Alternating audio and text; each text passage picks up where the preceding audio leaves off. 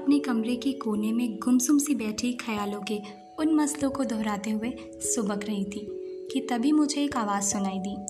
क्या हुआ? तुम उदास क्यों हो? मुझे बता सकती हो? अजनबियों से राज बताने में कोई तकलीफ नहीं है। ये सुनकर मैंने फ़ौरन अपनी नम आँखें साफ की। उसके बाद जो मैंने देखा वो दस्तूर दोबारा बताने में भी दिल घबरा सा जाता है।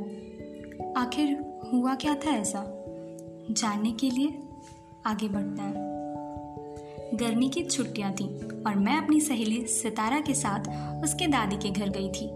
वहाँ उसकी बूढ़ी दादी थी और उसके दादाजी गुजर चुके थे। हम दोनों आठ घंटे का सफ़र तय करके हॉस्टल से सीधा वहीं पहुँचे थे।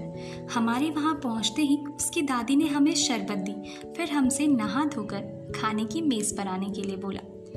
सितारा अपने कमरे में चली गई और मुझे रास्ता नहीं पता था तो दादी ने मुझे मेरा कमरा दिखाया और रास्ते में जाते जाते बोला, बेटा ये गाँव है, ज़्यादा दूर घूमने फिरने मत निकलना और गाँव के लोगों से बिल्कुल मत मिलना, वो ठीक नहीं है। मैंने सर हिलाते हुए हामी भरी।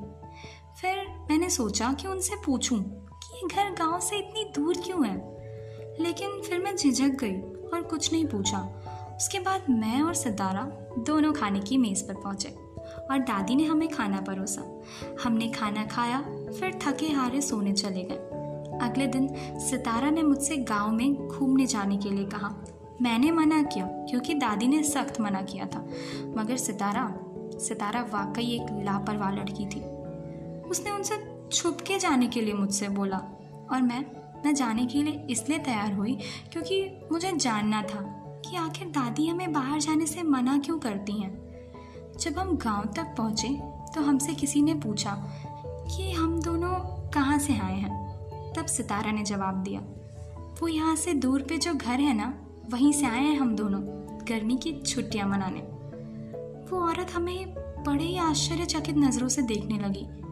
फिर हमने उनसे पूछा कि क्या हुआ चाची। उन्होंने हकलाती हुई आवाज़ में बोला, कुछ नहीं, और वहाँ से चली गई। मुझे ये बात अजीब लगी, इसलिए सितारा के मना करने के बावजूद मैंने दादी को सब बताया और दादी ने गुस्से से भरी लाल आंखों के साथ मुझे घूरते हुए कहा, मैंने तुम दोनों को मना किया था, तुम तो समझदार हो, तुमसे ये उम्मीद नहीं थी।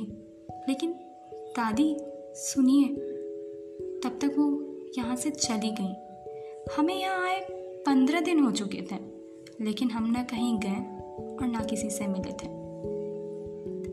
और मैं जब भी अकेला महसूस करती, मैं एक शांत से जगह जाकर बैठ जाती थी और सुकून ढूंढती थी हमेशा की तरह।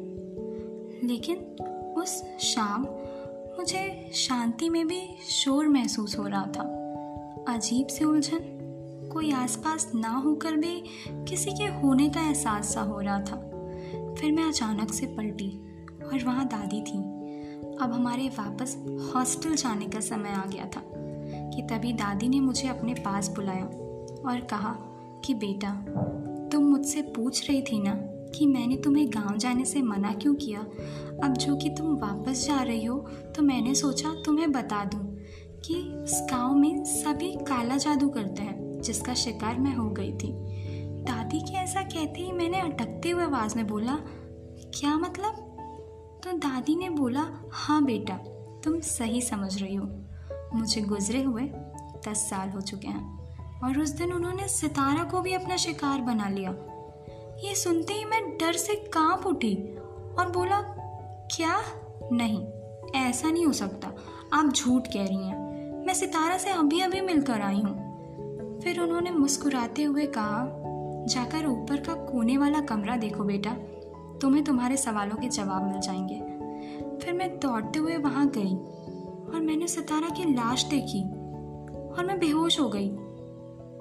फिर फिर मेरी आंखें हॉस्टल में खुली और मैं दौड़कर मैं अपने कमरे के एक कोने में बैठे सुबक रही थी कि तभी पीछे से मुझे एक आवाज़ आई और पीछे मुड़ते ही मैंने सितारा को देखा, जो कि अपनी दादी के साथ वहाँ थी, और उसने मुझसे कहा, जल्दी तैयार हो जाओ, हमें दादी के यहाँ भी तो जाना है।